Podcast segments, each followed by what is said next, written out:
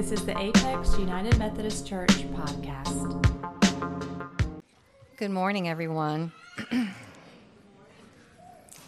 For those of you who might not know me, I am the oldest person in the clergy in this congregation, and I consider that a gift. So, my name is Ellen Rose, and I'm, I'm uh, so blessed to worship with you this morning. Every Christmas, as I join you in making lists and checking them twice and trying not to let the busyness of the season overtake me, I often remember a certain December evening several years ago when I was a chaplain intern at UNC Hospital. I volunteered to work an on-call for the on-call chaplain that night for a few hours so that she could attend the the Christmas party that the staff was having that night. And I thought, well, gosh, this will be a great time for me to finish my Christmas cards. And so I took them all in hand and trudged in and sent her on her way and settled in to do my Christmas cards and praying that maybe the buzzer wouldn't go off till I could get them done. Well, the buzzer went off.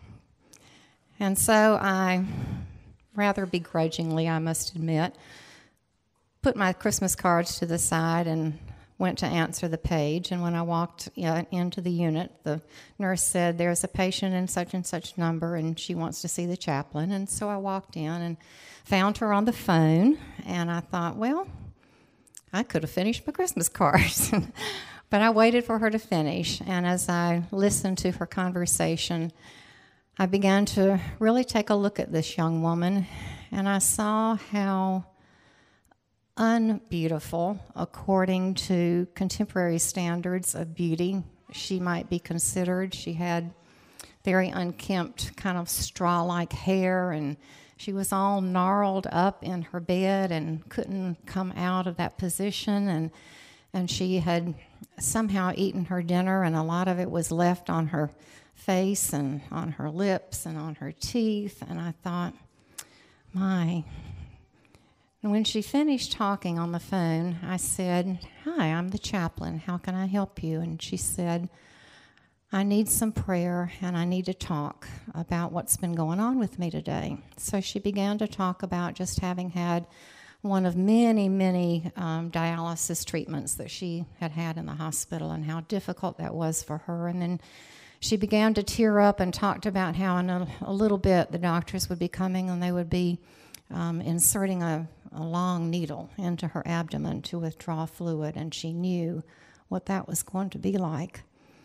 And she wanted prayer and she wanted strength. And so we chatted a little bit more before we prayed. And she I asked her about her dreams, and she told me that she really hoped that she could go back to school when she was through with this treatment, that she wanted to be a counselor. I don't know whether she ever was or not. But as we began to pray, we prayed for strength we prayed that the staff would have wisdom and compassion. We prayed that God would be with her through all of this horrible treatment. And we prayed for healing.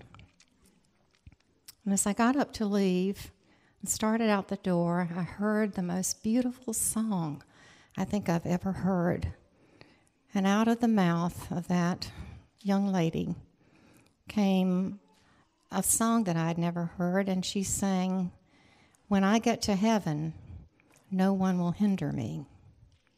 And by the time she finished that song, I realized that I was down on my knees by her bed, and I was a little bit embarrassed by that. I don't even remember going there, but I remember one thing from that experience, and I try to remember it every Christmas that that night, God put me in that place, not to be a chaplain, but because I needed to hear the beautiful story that that young woman gave me. And God had led her and me to that place in order to share the good message of the Advent season. Today, we're going to read a story about how God led a certain man into Jesus' life. You know, the, the shepherds were put were out in the fields and they had seen Jesus And the wise men had seen Jesus, but Mary and Joseph, because they were such devout Jewish people and knew the laws and wanted to follow the laws of the Jewish tradition, took their little baby son to the temple to be circumcised and dedicated. And there they encountered a man named Simeon. And so when we continue the Christmas story today in our Bibles, we're going to hear about Simeon and how God led him. We're going to be reading from Luke 22, uh, verses 22 through 35.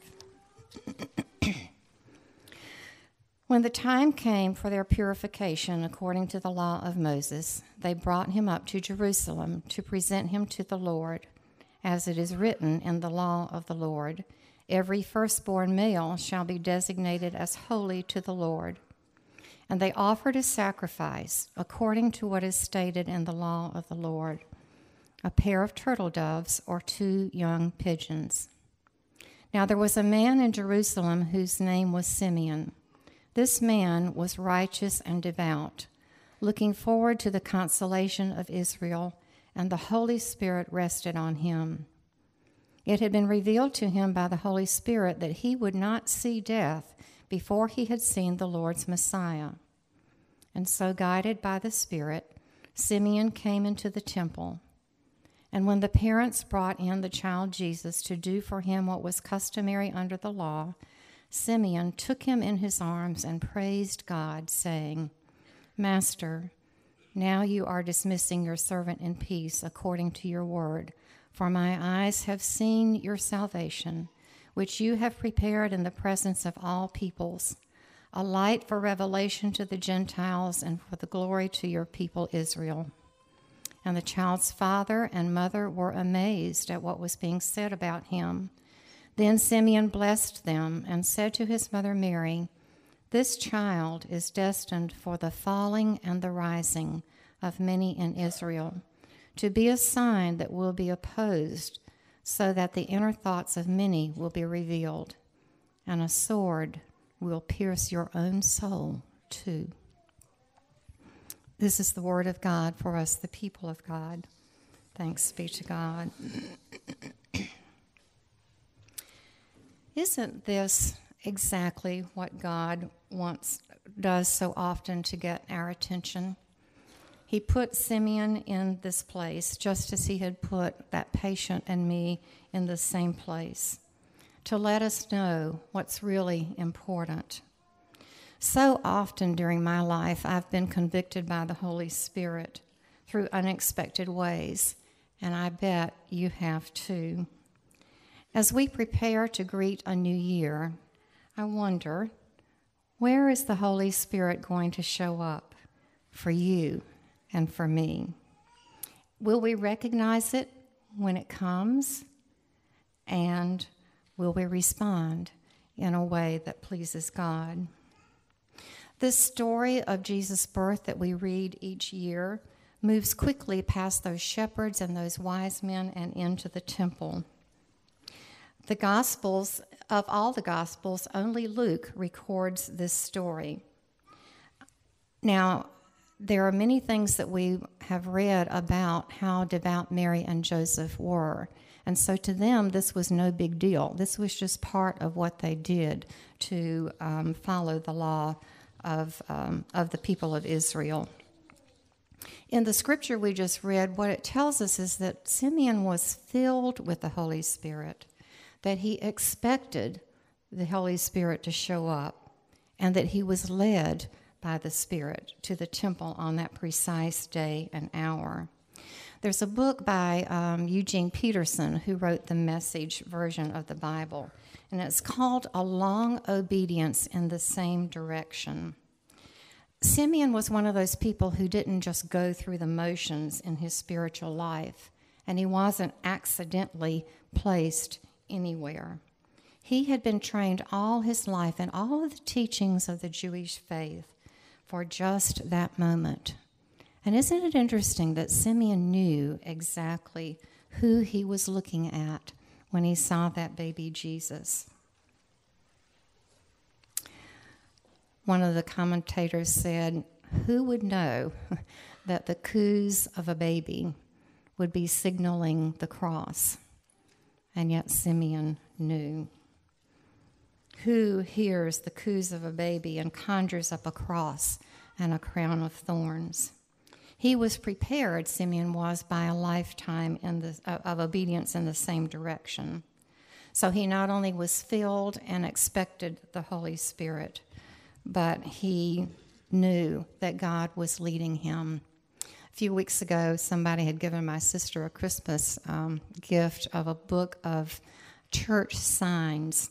I don't know how many of you have gone through the countryside sometimes and seen some pretty amazing things on church signs that look funny, but they make you think. One of my favorites is um, be a fisherman for God. You catch him, he'll clean them. I really like that one. But the one that stuck out at me uh, with this uh, particular um, scripture if God is your co pilot, move over. I liked that one. God wasn't Simeon's co pilot and he shouldn't be our co pilot either. God proves his ownership of us when he sends the Holy Spirit to dwell in us. Paul, in his letter to the Galatians, put it this way God sent his Son in order to redeem us, and he adopted us, adopted us as God's children. And then he sent the Holy Spirit into our hearts. Have you noticed something about people you feel are spirit filled? There's this quiet, contemplative fellowship with God that undergirds their ability to recognize God's working in the world. Some kind of mysterious communication must be going on between God and them. It's not that their lives are free from tragedy, nor that they don't grieve over losses or weep at injustices.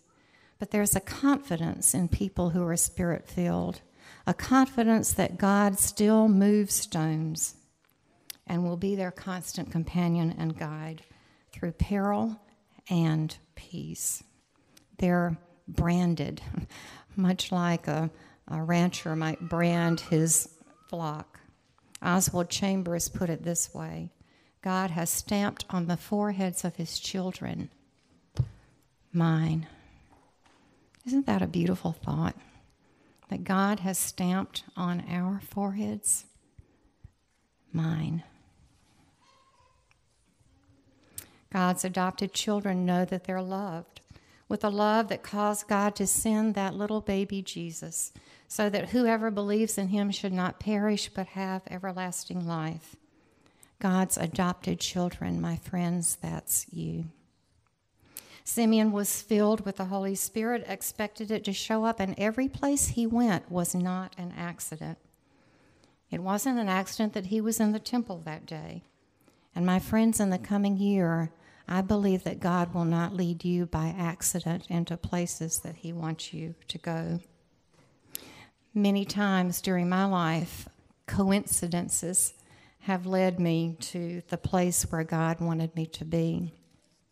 It was over 15 years ago now, I guess, that uh, my sister, who was a director of nursing at Glenaire Retirement Community, called me to let me know that their social worker, who I had known when I worked with her in mental health, had had a very tragic car accident and that it was going to be um, months before she could return to work.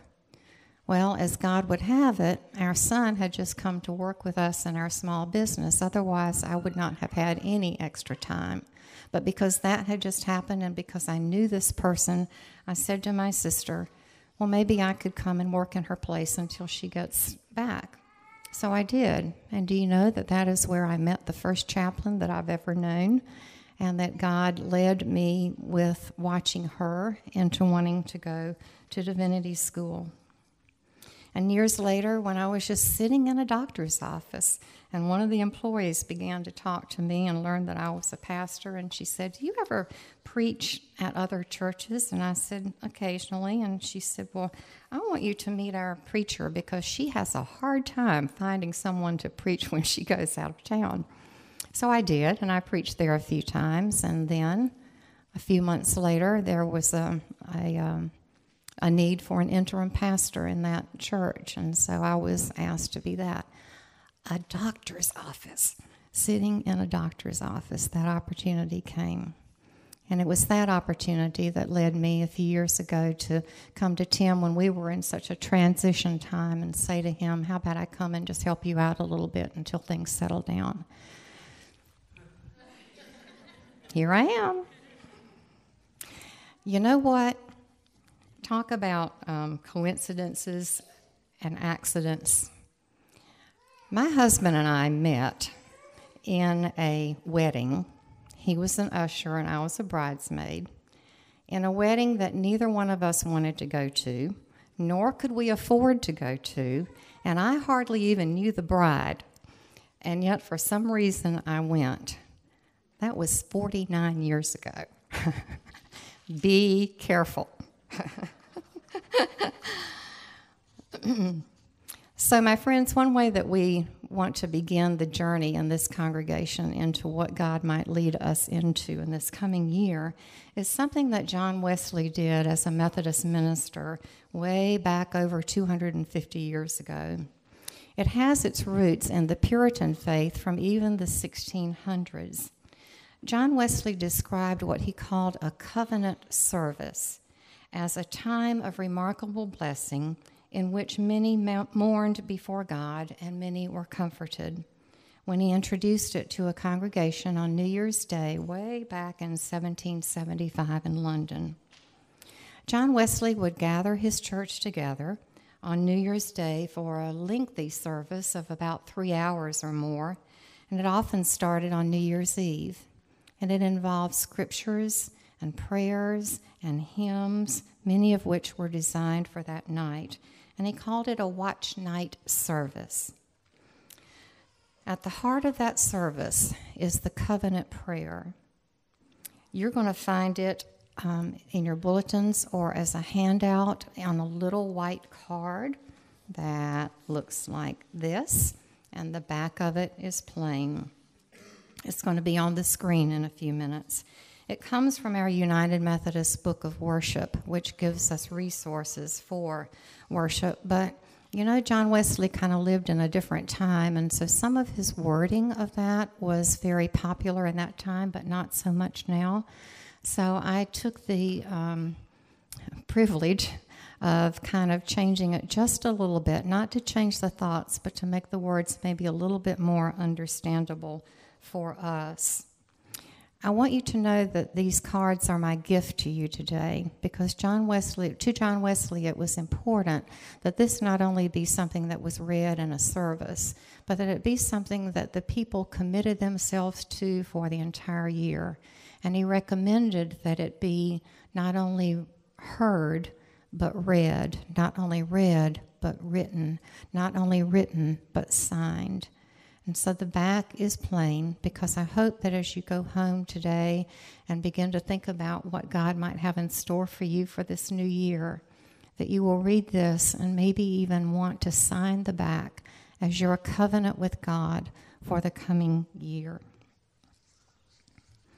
It will help you remember whose you are and whom you serve.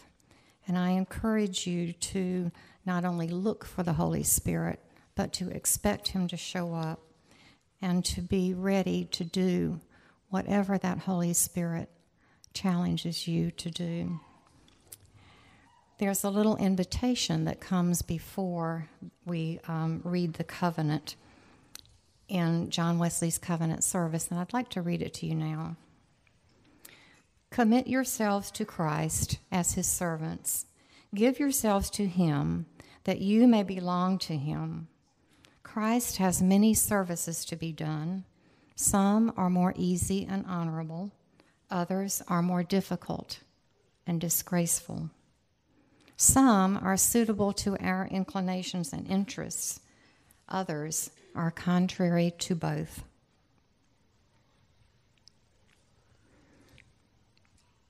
In some, we may please Christ and ourselves, but then there are other works where we cannot please Christ except by denying ourselves. It is necessary, therefore, that we consider what it means to be a servant of Christ. Let us go, therefore, to Christ and pray that Christ lead us, and that we might give ourselves up to Christ's will in all things. Be satisfied, then, that Christ will reveal to you your place and work. And I invite you to stand now with your little cards and look on the screen, and let us together recite this covenant, make this covenant with God. I am no longer my own, but yours. Put me to what you will. Put me to doing, put me to suffering. Let me be employed by you or laid aside for you, exalted for you or laid low for you. Let me be full, let me be empty. Let me have all things, let me have nothing. I freely give myself to you, Father, Son, and Holy Spirit.